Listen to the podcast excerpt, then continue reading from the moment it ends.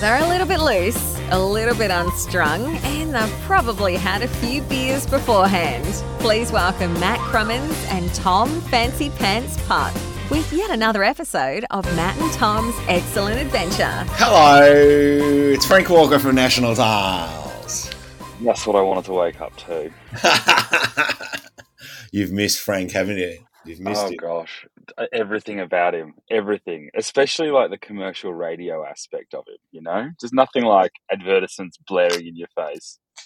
That's the beauty of traveling. You cannot listen to advertisements. You cannot read the news. You can escape it for a while. Have you done that? Yeah. Uh, yeah, on the whole, I have. Um, although I got a spam bot on my website, so I've been receiving like an email every three minutes. It turns out from this weird spam bot, and um, I opened it the other day. I thought I was super popular, and no, not really. you Um, set that up yourself, mate, just to keep you, just to keep your ego, you know, in check and and all all bumped up while you're away. Well, that's it. I, I got to say, it was more of the, if I open my, you know, when you sort of go to someone, oh, yeah, I'm a photographer, and they go, oh, can I see some photos? You open your phone. It's really Yeah. good that you open it and you're like, oh, 10,000 inquiries. I must admit, most of the inquiries that come through my uh, Shopify websites are, uh, are spam bots. Yep. Yep. Yeah. We can get you to the top of Google. Uh, Are you interested in getting more traffic? yeah, I'm like, not really. Um, traffic's sort of not on my agenda at the moment. No. No. Where do we find you, Matthew, on your adventure around the world? I feel like you message me basically every time I get to one of your little love nests because I, I'm keeping well. Well, that GPS tracker I put on your vehicle before you left's working. Then, isn't it? You know, a treat. you know exactly where you are. But yes, I feel that you might be in uh, a spot that I've spent a little bit of time. Yeah, well, last time I was in Coral Bay. Oh, not Coral Bay. Sorry, I was, I was in Shark Bay. That's right. I was in Shark Bay. You and were in then- Shark Bay in the uh, now- noisy caravan park. Yes, That's right. And now you've caught me literally in the middle of bloody nowhere, um, Literally. About 40 minutes out of Karijini. Yeah, you look like you're on the western side where the uh, Hamersley Ranges are. Is that correct? That is correct. Yeah. How did you find that dirt road? Um. Well, so we I think you're on private property. You're trespassing, aren't you? basically, Yeah. uh, I think it's a military base actually. Um, no, the uh, where so basically we've been in caravan parks um quite a bit over the last ten days because we had um we've been at Exmouth, so I've been doing some diving out of Exmouth and Coral Bay, Yeah. and uh, we were just totally and utterly jack of caravan parks. They're just the amount of people who decide that you can just whack your stereo on as loud as you want when you've got 400 people within a 50 meter radius of a caravan park, and they're just sitting there like blaring out Slipknot or something like that at like 6 p.m. when it's like everyone's to cook up their dinner for their kids. Um, so yeah, we just totally jack of caravan parks, and so we got to Tom Price, and uh, I'm sorry to Yeah, hear that. I'm sorry to hear that. I hope you, you know, it's like Coober Pedy. 24 hours in Tom Price is 24 hours too many. well, you know what? It's it's actually not as bad as what I thought. I thought it was gonna be a total dust you bowl. must They've had had- pretty low expectations then. They've had tons of rain here, so it's actually really green. Oh, wow. Um, yeah, like super green. Like Tom Price, you'd think that you were just in suburbia. Um, we haven't really spent any real time in there. We've been to the Coles. Um, but yeah, we found this really cool little um, campsite that's a little free camp um, out of town called Tiger Eye Pool, which was really good. That was a bit of a four wheel drive track, dragging the caravan up this near vertical rock sh- rock face. Oh. But um, oh dear. it was good. It was really nice, um, but a bit far from Karijini. So, um, yeah, we met a bloke there who told us about this spot, and it is on WikiCamps. Um, Yeah. Well, at least there's a, a campsite near us on WikiCamps, and uh, really empty though because there's no facilities. And I think most people kind of like to they gravitate towards the I want to, you know, I want loos and water and stuff. So we're pretty uh, self sufficient for about you know seven days off grid. So Yeah. yeah, we've just found this little spot on the dirt road um, that's sort of halfway between two little campsites. Yeah, it looks fantastic. I love the drone shot you sent me. Either that or your uh, your levitating is is is is on point. Just most epically long selfie pole, I tell you what. Um, Very impressive. And I'm looking at your wiki camp for a tiger eye pool. That looks lovely. Did that have a bit of water in it? Uh, n- oh, there was one tiny little gorge Right. thing that had some water in it, but um, yeah, it's pretty dry up here now. Although, you know what? Well, you know what you, of course, you, You know, know. this is your thing. But like, what surprises me up here is that the the land always looks wet because of the ore in it, The iron Like- ore. the Right. iron ore. So, like the the the you know the red rock. Like if you go to Central Australia, the red rock's beautiful, but it's like it's very dry looking. Right. This kind of looks like it's always been freshly rained on because it's that really deep kind of almost purpley red. So Right. right, loving yeah. it. Yeah. Oh, Yeah. great. Right. That's your first time up that way. It is my absolute first time in. It was the first trip to WA ever. Oh, you're a, a Oh, like I mean, maybe as a kid. Like as a kid, you know, we went to Broome. You know, when I was really young, and we Right. we sort of we didn't travel around a lot. We like we've been to Perth and Broome and that, but not not seen the space like this. You don't talk a lot about your um, childhood or your parents. Well, oh, well, I can if you want. Okay. mum, mum, well, mum's mum just took out the uh, the first prize at the Victorian Artist Society winter exhibition for her beautiful gum oil painting that she did for our. Um, or Oh. we, we have it hanging in our um, living room. It. There you go. There's a fact yeah. about mum. There you go. There you go. Yeah. Yeah, yeah. I understand. I, I remember your Yeah. mum's a beautiful artist. Yeah. She is. She won Artist of the Year, Victorian Artist of the Year award this year as well. So she's Wow. uh, she's doing all right for herself. She's a talent. She's a talent. That's why I don't need to mention her on a podcast because she's clearly got her own thing going on. You know, so I want to steal my thunder. Everyone's going to start following her on Facebook instead. It sounds like you're playing catch up to her. Um, Mhm. Where would where would people find more of her artwork online? Uh, I think Instagram. Uh, she's on. It's Gwendoline Crummins Art. Gwendoline. Yeah, Gwendoline. You're going to have to spell that. G W. Oh. E N D O L I N E. Crummins. Can we just say for everyone, Oh, yeah, who's I found listening, it. or I'm- anyone, not everyone who's listening, but anyone who's listening, um, this. So It's just for the record, it's six o'clock in the morning, uh, WA time. I'm in my car next to the caravan, so I don't wake the child.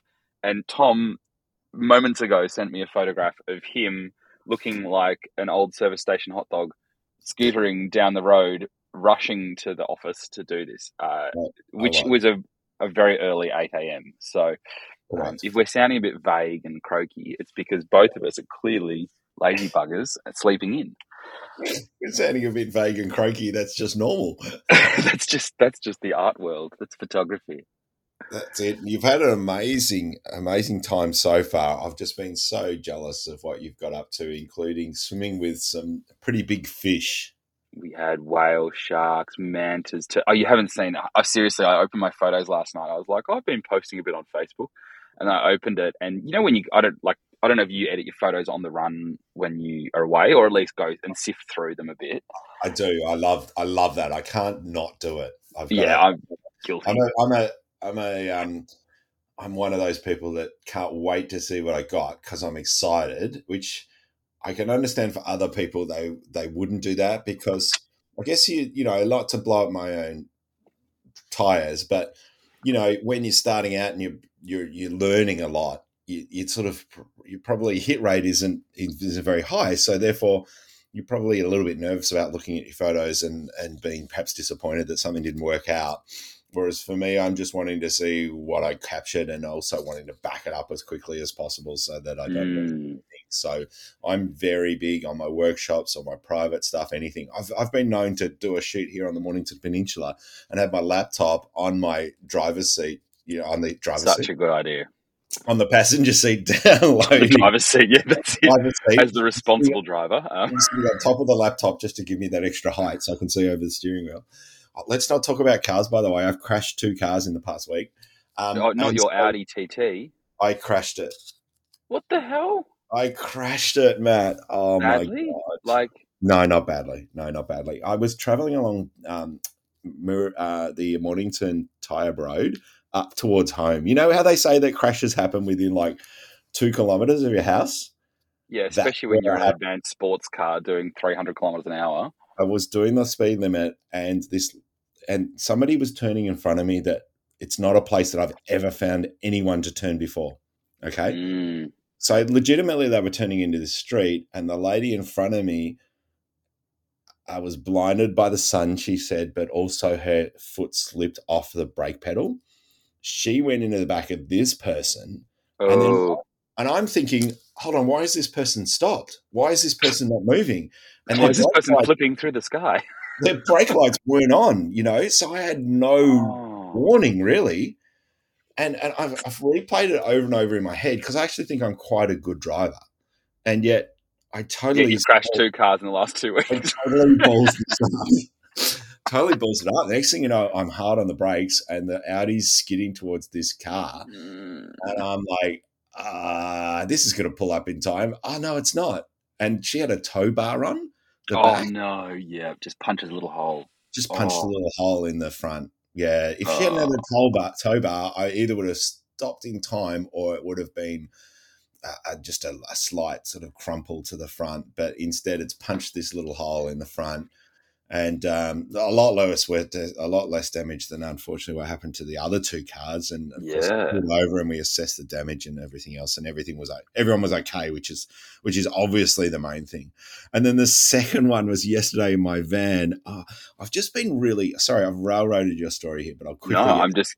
This is amazing that you said you're a really great driver, and then you just crashed two cars in two weeks. I mean, Oh no, I can't believe this next one. I, I got some books out of storage and, and rather than back out of the driveway into this very busy industrial road, which has got cars everywhere, I thought I'll back it into this space and then I'll come out forward. So I backed it into this space, came out forward, but then there's this uh, this black painted wooden fence that that is low, you know, like and, and I, I missed it and I turned too tight and I crumpled the passenger door of the van. oh, that sucks.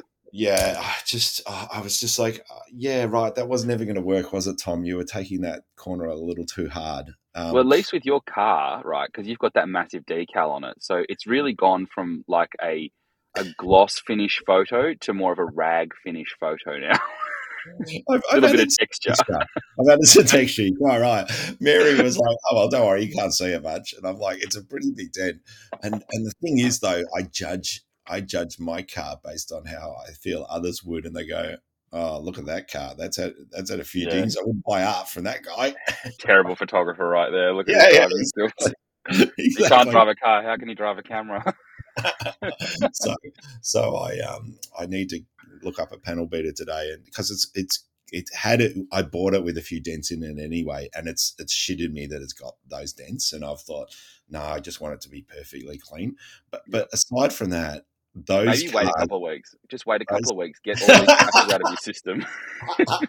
that's it those cars those cars you you press the metalwork and they dent straight away they they're not Oh, they're they're not um, I wouldn't say well built. It's just they're not designed to absorb any sort of uh, you know incursion. So yeah. Well, cars generally are designed to be driving, not to be, you know, dented, crashing yeah, into shit. Yeah. yeah, correct, yeah, yeah, yeah. Although that's So probably not true. They're probably designed entirely to crash into stuff these days. I don't know whether it's me or not. I, I broke the trolley. I bought this brand new little trolley, hand trolley, to to move my books around from the car to the to the office, and I broke that last night as well. So I'm in this breaking mood. Um, yeah. so I don't know. I don't know whether it's just a run of bad luck or whether I'm seriously got something wrong with me. I think you should probably enter a running race or something and see if you can break a record as well. You know, like whilst you're on, on it, just use that for good. Use the power for good. Rechannel it. yeah, yeah, yeah. I to. Um, I, I I don't know what I need to do. I am very sleep deprived after my trip, but I'll talk Yeah, about you I'll you talk look about like you've done a lot of driving. Yeah. Yeah. Well, so can I, you know, just in the you've you've made some obviously some terrible errors with car crashes and things like that. Um, I have made one car crash error on this Oh trip. no, Not a car crash; it's a car crash of an error. Um, right. What did you do? so the other day we did a whale shark, not a dive, they're swims because the whale sharks are on the surface, so you don't actually bother diving because they're on the surface. So it's just a snorkeling thing. Yeah, right. Um, and I've, for those who who have, there's tons of people who actually asked. Out of all the things I've done, people have been more curious about the underwater housing of my camera than anything else on this trip, which is a bit disappointing because um, you know, you can just Google that, uh, and but it seems more interesting to me, so that's fine.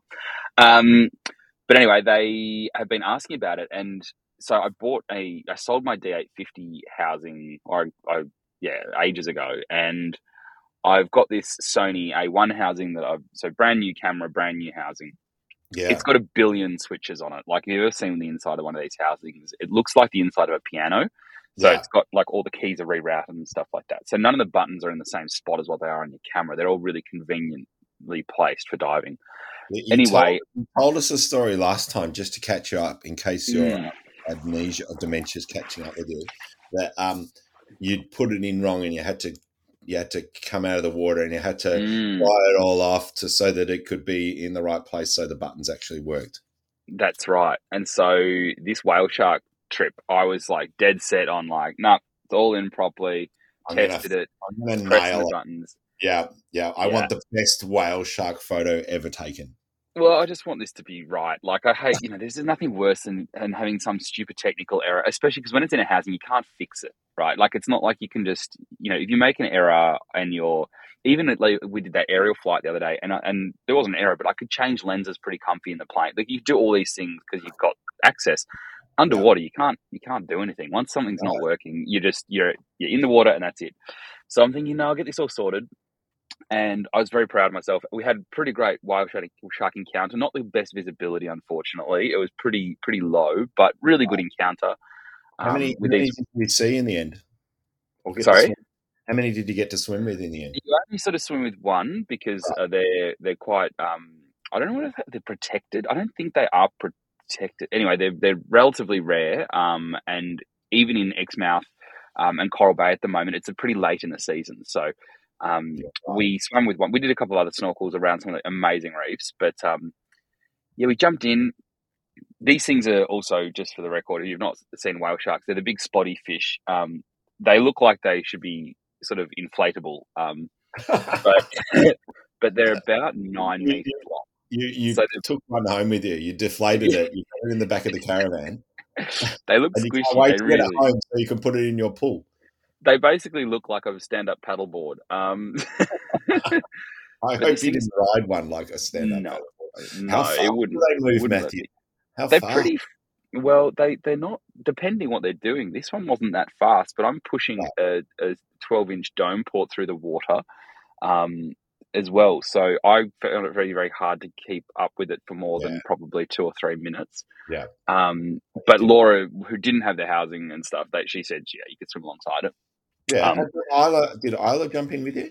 No, no, we've, we're lucky enough that on this trip, um, we have Laura's parents are doing a, the same ish kind of trip in their own style. So we're kind of places where we want to have some, like a couple of days just to do our own thing where Isla can't, like she can't go diving, for instance. We take her on all the hikes and stuff, but, but we, she couldn't go diving. Um, No. And we, you know, we also um, had a brewery that we had to test out um, Oh, as well. So.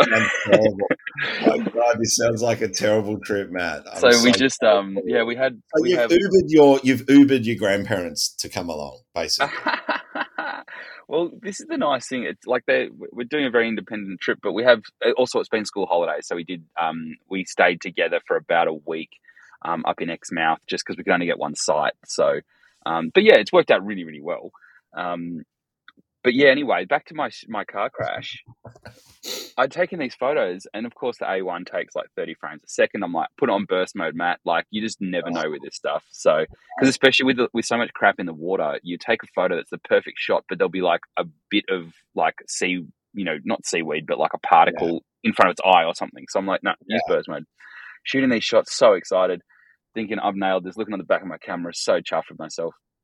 Anyway, um, get back to uh, the caravan and uh, load them all up. I'm like, these just don't look as clear as what I'd like them to be. Like, there's just something about underwater shots that when they're not perfectly tack sharp, a bit like landscapes, you know, they're just Yeah. there's something not quite right because they're not shallow depth of field shots. Yeah, yeah, yeah. Anyway, it turns out that um we happened to see six dugongs on the surface. And I was pulling my camera in and out of the housing to change lenses to take photos from the surface and then underwater. And when I put it back in, the switch that turns it between autofocus continuous and autofocus single got Oh. caught on the little thing. and was halfway between the two. And so my first shot of the burst is in focus because it was on autofocus single. Yes. But then as the whale shark inevitably moved towards us, uh, Yes. the rest of those 5,000 photos are out of focus. So I'm lucky that I've, I've got from each burst, I've got one cracking shot, but which is enough. But geez, I was just kicking myself. Uh, welcome to the world of photography, which can be incredibly rewarding, but equally frustrating. oh, I tell you what, I was just, you know, it wasn't even, I wasn't kicking myself. I just we were sitting around the fire that night and we were making dinner. I made a roast pork, it was lovely. And we're sitting there and this is good to know. Yeah. and everyone's just everyone's like, "Oh, Matt, you know, I'm showing some of the photos because you know, like the the, the in-laws were there with Isla and that, and Isla's learned how to talk about whale sharks." We're sitting there and I just like the blood drained from my heart. Like everyone's all excited about this dive because uh, Laura's dad came as well, and um, they're all excited about this dive, talking about how great it is, and looking at the photos, going, "That's amazing." I'm like, "It's not quite in focus." Right. right. it's just like that Which- moment no one like, else would probably be able to tell either. That's the thing. No, but you know, you know Yeah. it's not. I Um, know. I I think that tease. Do you know, like everything happens for a. Well, I believe that everything happens for a reason, and that there's. that It's just a matter of seeing the the glass half full rather than glass half empty. So, what if you were to employ that philosophy on this situation? Mm. What would you say? Well, I'd say it saved me a shit ton of editing because I've only got four photos, not five thousand. Um, I would I would like to think that it means that you you need to go back and do it again. I think I'll probably. Oh, look, I'll do that regardless. I'll fly to Yeah. Exmouth again in a heartbeat to do those dives. Do you know what? Like you're 500 meters off the beach. Not even. We had manta rays 30 meters off the beach the other day. Ridiculous. Yeah. It was just nuts. Like there's so much life out there. Dugongs. There's just like a, a pod of dugongs. Like Laura. Laura was. She her thing was she's like because like we did the whale shark dive. Sorry, with the dugongs were on a different dive. Yeah, we did the whale shark dive. And then I we happened to have another spare day because we were trying to sort of buy some time before getting to Karijini with school holidays. Yeah. And so I'm thinking like, oh well, let's. I, I can go for another dive day. So I said, Laura, I'm going to take the camera. I was gutted after the whale shark thing, and I said I'm going to do another dive day. They were really, really great, like awesome reefs, and I just wanted to get this perfect turtle shot, which I got. I'll send it to you, Tom. It's amazing. Um, Sure, it is. Thanks. but uh, anyway, the yeah, we went out and there's like a pod of six dugongs just hanging out around our boat. Wow. And Laura was like, "Oh, I don't know if I'll go snorkel, go for another di- day or not because it's quite expensive." And you know, she wasn't really like she loved it, absolutely loved Yeah. it, but just sort of thought, you know, maybe a bit guilty leaving Isla with grandparents again. And um, I said, "Look, just come because you're only up here once at the moment." And she's like, "Yeah, yeah." And, and if you see dugongs, I'll seriously just die, like because that's her dream, her dream animal to see. And um, and sure enough, she comes along and there's just this pot of them just hanging off the boat. That's amazing. And and after we talked about it on the last podcast, remember? You're like, where do I find dugongs in Shark Bay? yeah. Oh, seriously, go Coral Bay. They are everywhere. Um, Really?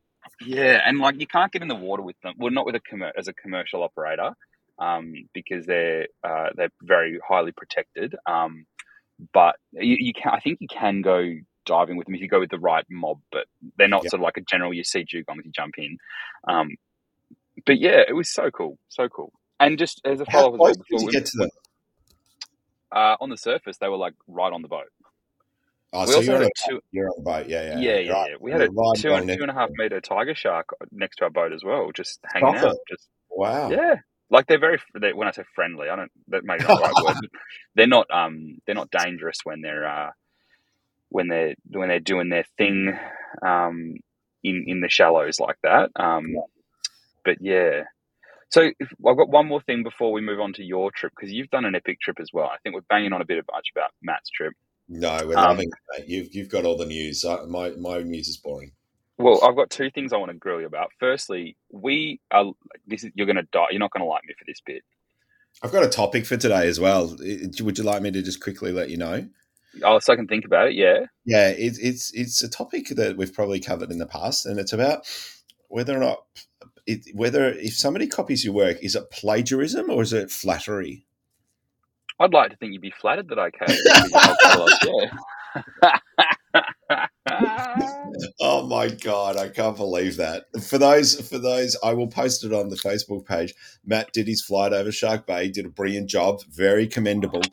Sent me a few photos of the back of his camera straight after. He's very excited. And I looked at one of them and I swore that he'd taken a photograph of the screen of my website.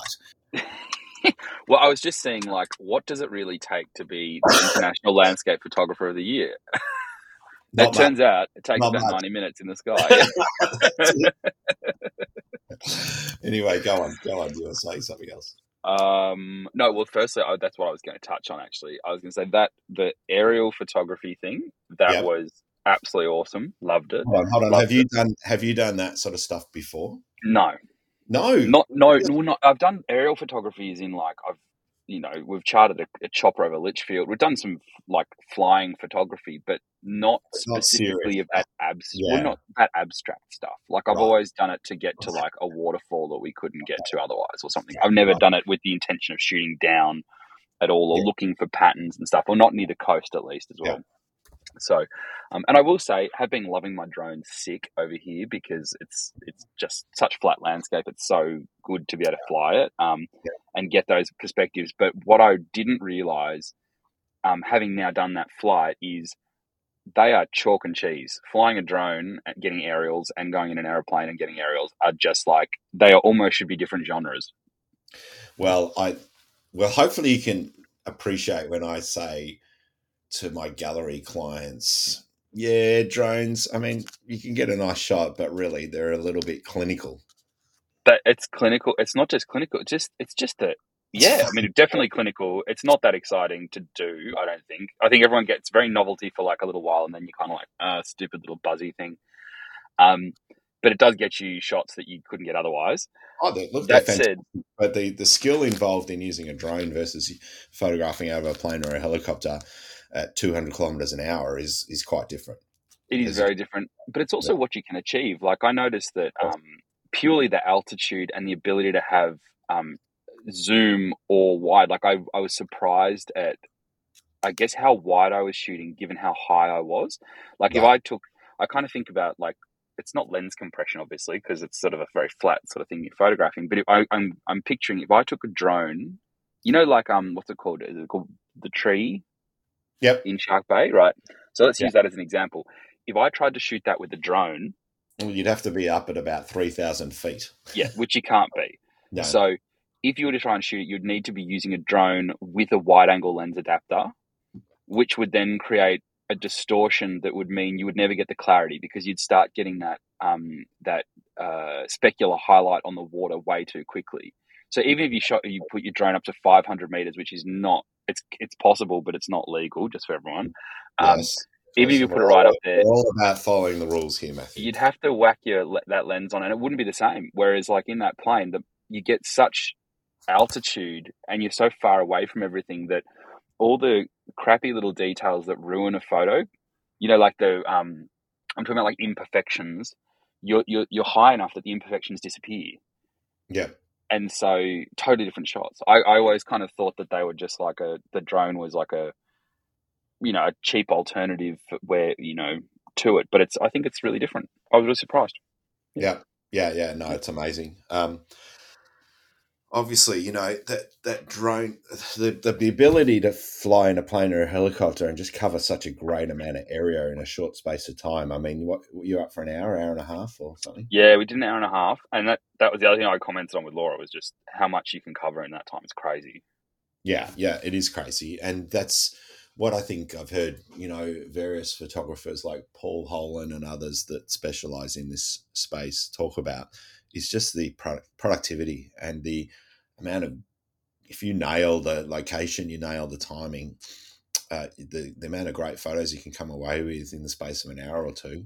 I mean, you you could yeah you can be super productive and you can have ten or so just cracking shots that you'd happily put up on your wall or put into a book, etc. I mean, just to relate that back to what I've done this year, obviously we just well, not obviously, but we just published a Lake Eyre book, uh, which hasn't officially been launched because we're still, you know, dealing with the snow book. Um, but there's 113 shots in there, and 47 of them came just from this year. and that was just because the conditions on the lake were so good and so unique that we wanted to include those. But um, you know, that's how productive it's been, and yet that's forty-seven photos has probably come from you know maybe five ten hours of flying. So it's not a hell of a lot, but the amount. But then you'd also argue that you don't. Just, yeah, I was going to say it's it's it's five or ten hours of flying, but people might mis misunderstand that as well. Like from a book perspective, it's not five or ten hours flying. It's probably you know tens of hours of flying, and five of them happen to have all the right things going. Yeah, well, and so it's like well, you shoot tons during that, but like course, I can also yeah. imagine that it's not like you go. It's not like if anyone just said, "Hey, I'm going to go book a flight for five hours." You're just going to get all that. It's like you've been up Right. there for five hours over the right times of day, over Yeah, the yeah, that's it. You know, I think the the thing my also point is, you know, somebody else asked me, so how come the, there's so many from this year? What what do you think? Is it conditions, or is it that you're a better photographer this year than you were previous years? And I think it's a Mm. combination of both. You know, Yeah. when, you, when I've I, the fact is I've done so many hours over the lake now, over a hundred. You, you tend to look past the stuff that you've seen before, and you're looking for something different, and that something different is often is often a standout and unique and um, and exciting, etc., etc. So, therefore, Yeah. tends to sort of the cream is rising to the crop, so to top to so to speak. So, um, yeah, that's another reason why, of course, and and that edit that those those 113 photos came from over 100 hours of flying and 40,000 photos that I'd taken over the lake. So, Yeah. Yeah, you, you can afford to be very particular when you when you've got that many photos to choose from, I guess. Exactly, and I think as as well, like as you say, you've you kind of chewed through the low hanging fruit in Yeah. your first flights, and it's Yeah. like so when you go up there again, it's it's like so yeah, right. cool. Now your hit rate's really going to be much more productive because You're so right. You're shooting Yeah. less. You're shooting less, but what you're shooting, you feel is um, is better still because obviously you're not um, you, you, you're liking what you're seeing and you're not shooting the low the low hanging fruit, so to speak. that's it. And I think that that's happened. Like that's really typical. I noticed with even when we went and spoke to them. So we, we were probably lucky and unlucky in a way. So we were unlucky in that the pilot at um, Shark Bay Aviation, he'd only been there for three months. Yeah.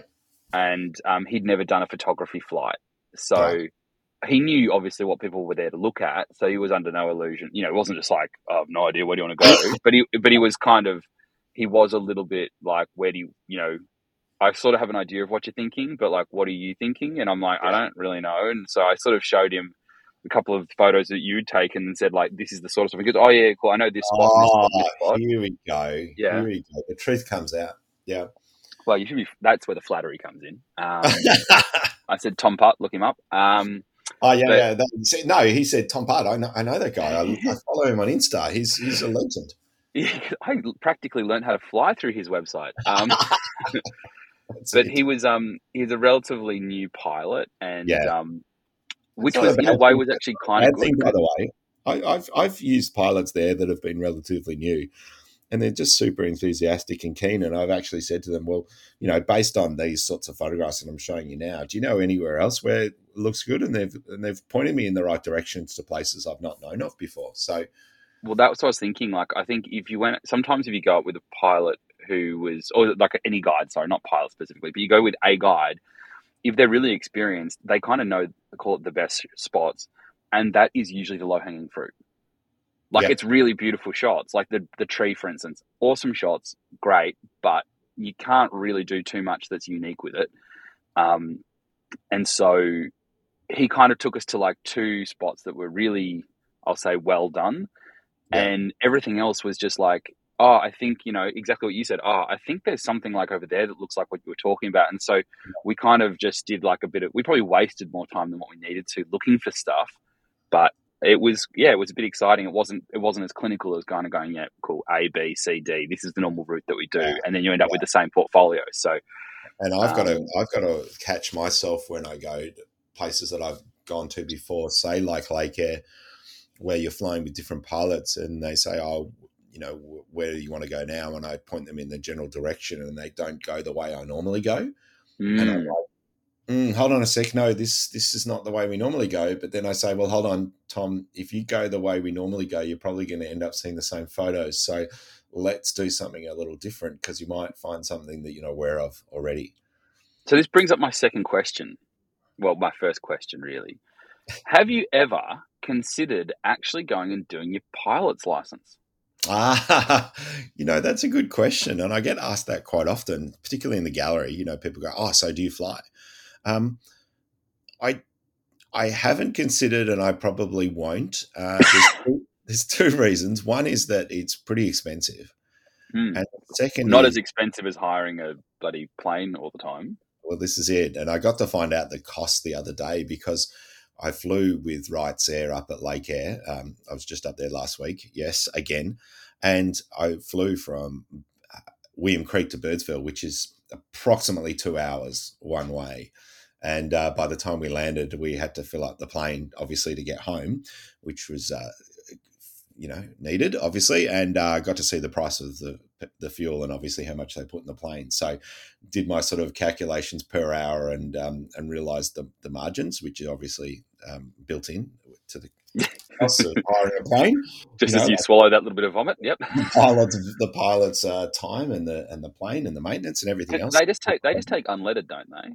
Well, it's a form of unleaded, I believe, and yeah. it's and it's well, it's aviation fuel, and it it cost it was four dollars a liter up at up at Birdsville. So, and we burnt um, we burnt hundred liters to get up there in two hours. So it was burning through about fifty liters per hour.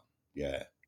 No. Yeah. Right. That okay, that's quite that a lot. over I... three hours. That was over three hours. So um, right. yeah, it was, it was about thirty-three liters per hundred k. Oh, or, or sorry, per hour. So yeah, per 200k, I guess you'd say. Um, that's also the price in Birdsville as well. I mean, you are in like what was the price of the Bowser for, to fill your car? I, Probably. I can see that. Yeah, quite right. you know, um, pretty high, I imagine. The the mm. diesel costs um, that I was monitoring while we were away um, was the most expensive was at William Creek, which is three dollars twenty five per liter. Uh, it was two dollars twenty five at Marree. Um, and we are not getting below two dollars fifty really up here. Your diesel. Yeah. yeah. We've we're about like I think the cheapest we get here though, mind you. We're no, but if you two bucks forty at the moment, I think at home here. Yeah, if you go Nullarbor is three bucks. Um, yeah. and there's a lot of places that are in the high like 270, 280. The the difference is I've done eight and a half thousand kilometers now. Oh, let's work that one. and towing a caravan, which is not the greatest fuel economy what, what, of all time. What's your fuel economy then?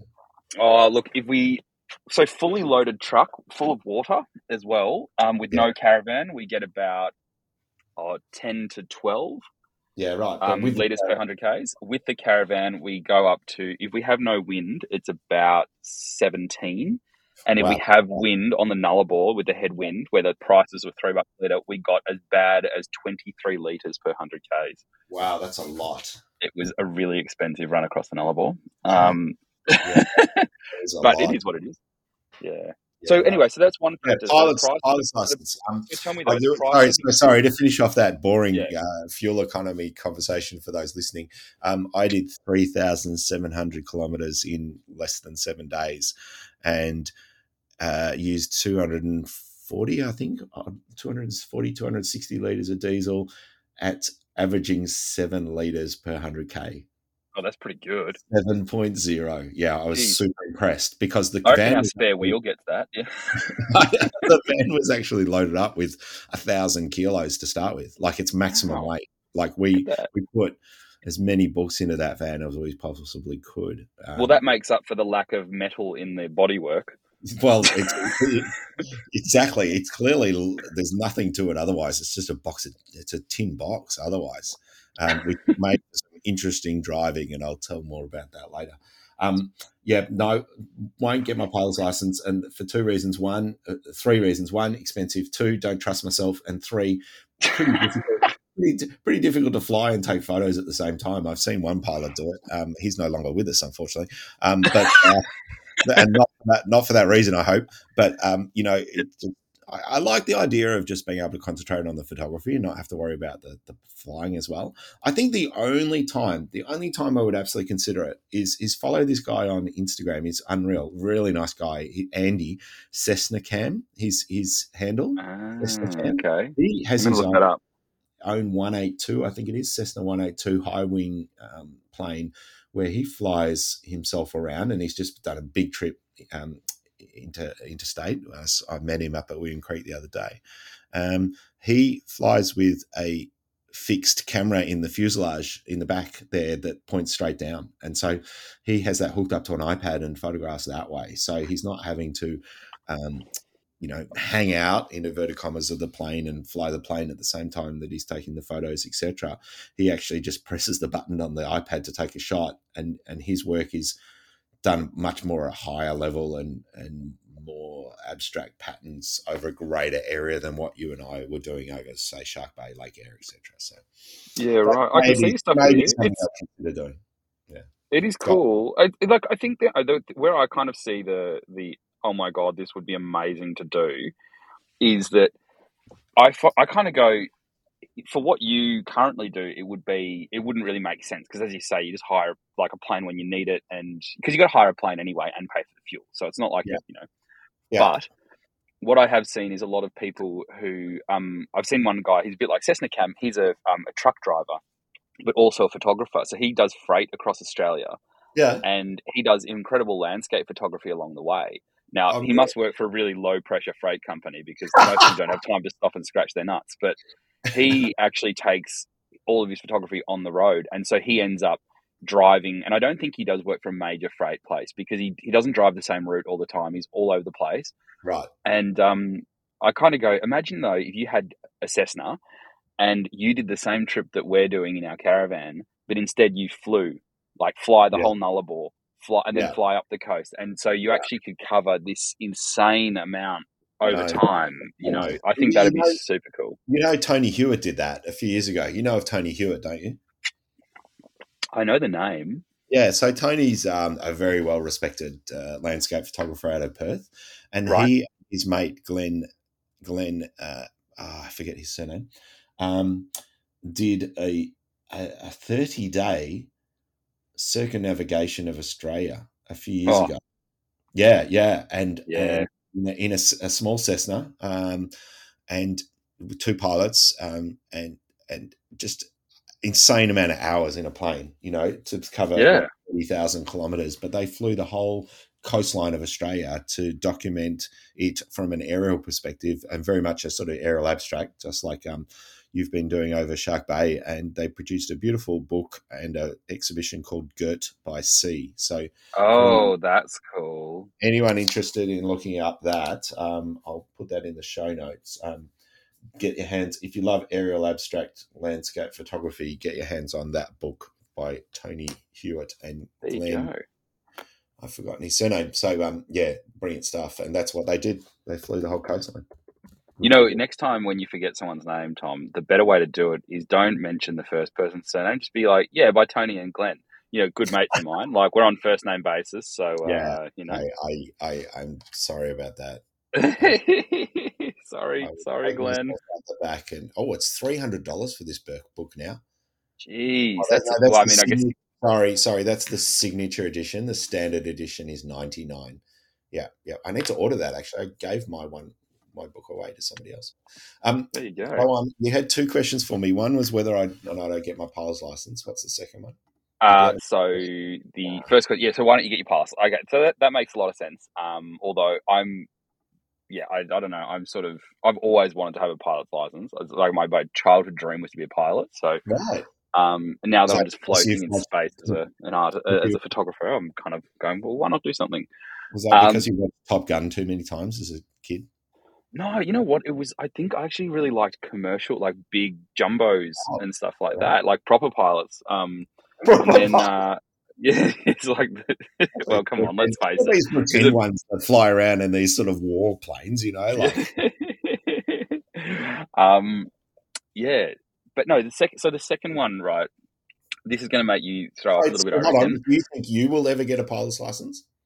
Oh, I'm actually really seriously. I've, I mean, I've considered it for a long time. Um, one thing that's made me consider a little bit more recently is actually not these flights we've done up here, um, I really love flying. My my uncle used to um, fly a Cessna, and he used to take the family on family holiday. Like the whole family would jump in, and they'd go on. We go on family holidays. Well, not we, my parents and that would go on family holidays with them, um, like to PNG and all sorts of stuff. So I've always wanted to do that. But Laura finished her uh, her law honors, like last year, early this year, Yes. Yeah. and was admitted to law. And she started that when she was she started that studying five years ago, and has been doing it um, remotely, um, whilst working full time and having Isla and everything like that, Yeah. and finished with first class honors. wow. And she made this really good point that she's like, well, for the last five years, it's not had a major impact on her life. Like she's had times where it's been a bit more stressful with assignments and stuff, but it's not really been, you know, like massively impactful um, on her time. And she's like, had I just kept saying, no, I'm not going to do it because it's too much effort, I'd still not have my law degree. yeah. And she's like, but I just started it and just, it took five years, but you know, I'm in no rush to get it. And five years later, now I'm a fully qualified lawyer. And I'm like, oh, crap.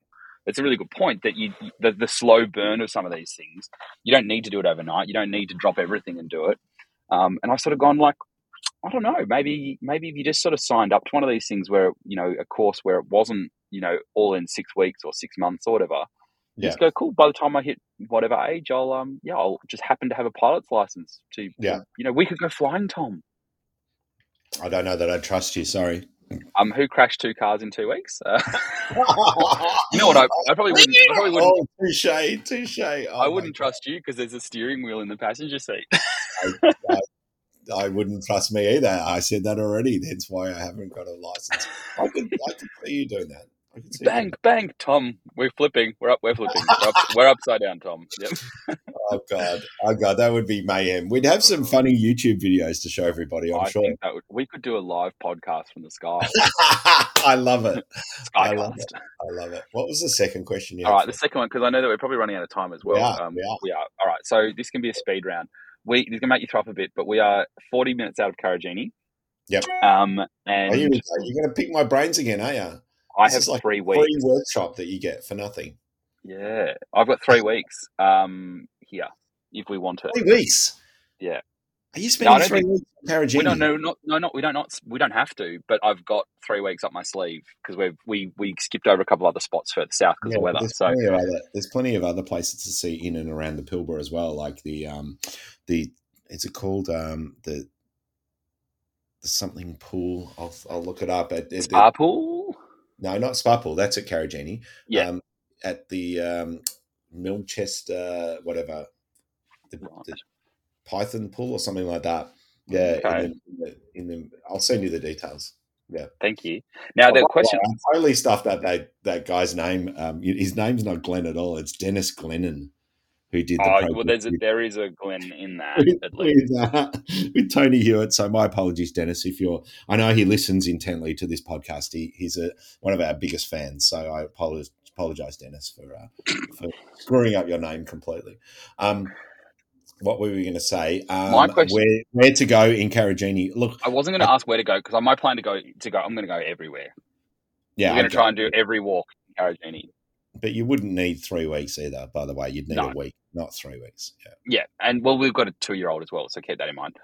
Um, Yeah, but you put her in the. Haven't you got one of those little backpacks? Oh, we do, but we can't get out the door here. Well, this is where, this is my, what burnt, my burning question is.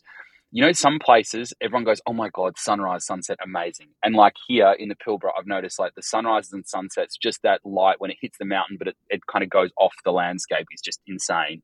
Yeah. love it.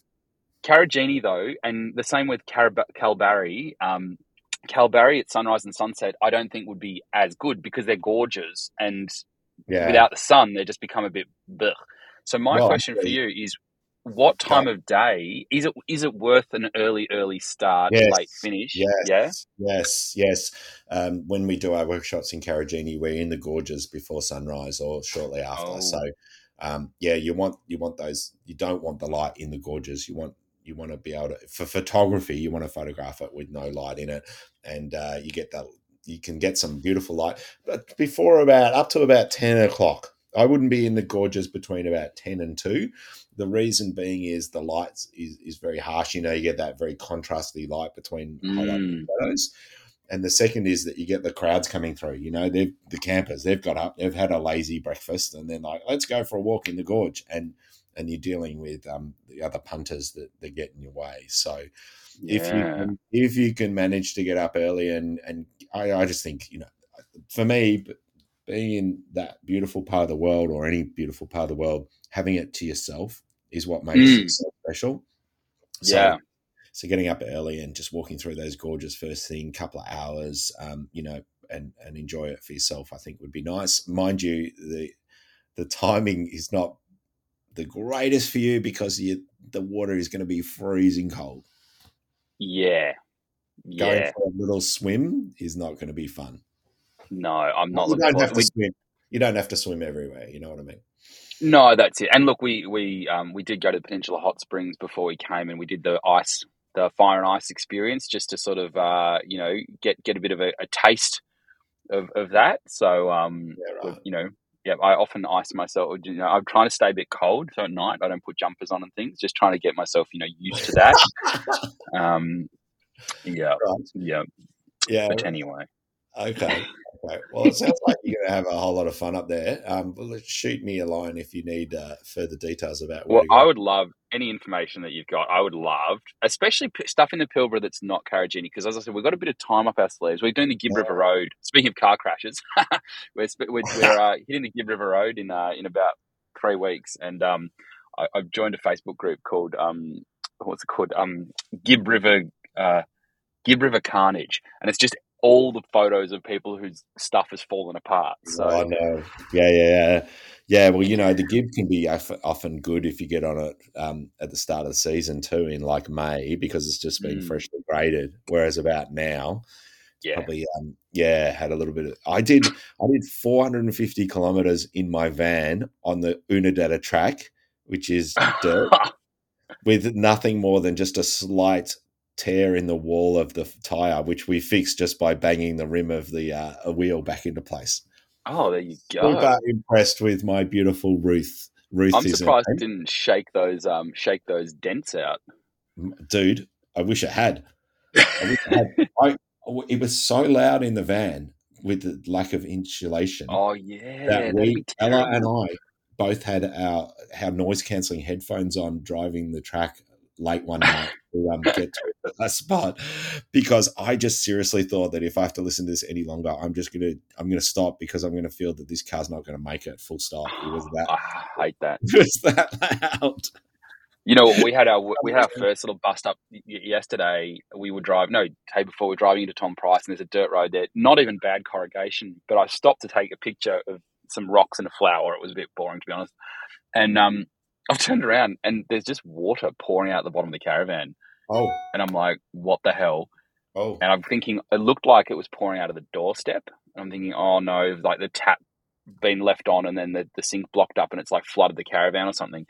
Yeah. Open the door, luckily no water inside. I'm like, what the hell? Look underneath and there's water coming out of the water tank. oh. And um this perfect like this rock we've got it's all Yeah. like got armor underneath it. It's a really beastly off road thing yeah. but there's one 10 centimeter by 10 centimeter gap where there's a, a connector into the water tank and a rock has obviously perfectly Yeah. catapulted in there and smashed the connector off Oh, so we lost 100 liters of water no. on the road uh, which is pretty precious up here um, but anyway all repaired but yeah I, that was and that's like something that's designed to go off-road your car i can just the, the noise and the fear of it falling apart My car is not designed for any off road, but not it at all was a trooper. It was just amazing. We hit the Mar- hit the Oodnadatta track after Marree at like I was running ridiculously late. Like um, I got I got caught up talking to people, of course, and then and then um, got to the driving out of Marree. I look in my rearview mirror and there's the sign for the Lake Eyre Yacht Club. Which is, you know, quite a laugh, but there is seriously a Lake Yacht Club. It's got like 450 members, right? And and I was like, oh, I've got to go and take a photo at least. And then and then the the doors were open to the to the clubhouse. Then I went walking in and I got chatting with the Commodore for about an hour, which was fantastic. Bob was brilliant. He helped me out enormously, and we had a great chat about the lake. Share a lot of interests and passions, of course. So by the time we hit the road, I was like, "Oh no, this is bad." I think it was, I think it was about four thirty. So sunrise was in like less than an hour, and I'm like, "I've got at least two hours to drive." And, and I didn't want to be doing any of it in the dark because a kangaroos, but b um, just just if I'm breaking down, I don't want to be spending the night sleeping out here. Yeah. So I was kind of gunning it to get to William Creek in time, of which we got there by six thirty, which was amazing, um, Mm. and without so much other than just a quite deflated tire. Like wondering why the van was on a bit of a lean towards the driver. because because my front driver's uh, wheel was do- was at 15 psi by the time we pulled up, oh god. down I'm from 60, surprised- down from Well, I was 60 to say, 15.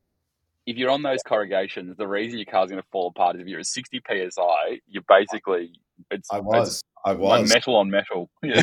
well, well, you know, like people go 60 psi. That's ridiculous. I'm used to blowing my bike tires up at 100, but I think most Mm. cars sort of run at about 35, don't they? Well, your your one being a light truck would be Yeah. about 60 psi, It but is. if you're on corrugations, that should be coming down to like half of that. Did. and the so I- absorb no, a lot sorry. So I have I have failed to mention that I did let them down before we started. Oh, started. okay. I thought you Um, meant you just left them at 60 psi. No, we, no, no, we didn't. your we books didn't. would I, shake I, apart. I forgot to mention that I, we were carrying a thousand kilos. Um, so um, I did need to keep it quite high for the bitumen, but I think I let out about um, 20, 25 psi. I don't know. I didn't have a gauge on me, so Oh, oh, just God. went- I just went. I'll take about twenty five seconds out per tire, oh no! My was. God! and I was looking at the tire, going, "Yeah, that looks about right." My God! My It God! was, it was very scientific. How we made it through, God knows. But thank goodness to her that she got us there. God, oh it could have been a lot worse. All right, Maddie. Well, look, it's been great to catch up with you. Safe travels, love to the family, and uh, and we will catch up again very soon. Enjoy Karijini, one of my favourite parts of the world, Will do. uh, and see if you can find any books on Karijini there, because there might be a little book coming next year, maybe on Karijini. oh, so- all right. I know Well, there's tell you what. been done already, but I just see if they're obviously placed around the Yeah. around the spots. And uh, I'll have a squiz. not- have a squiz. yeah, have a If- squiz.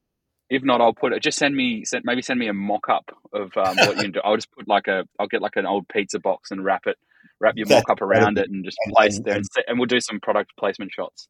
Cross that, cross that on Putt's name on it, and put Matt Crummins. Yep. All right, mate. Take care. Great to catch up with you. See you later. Bye.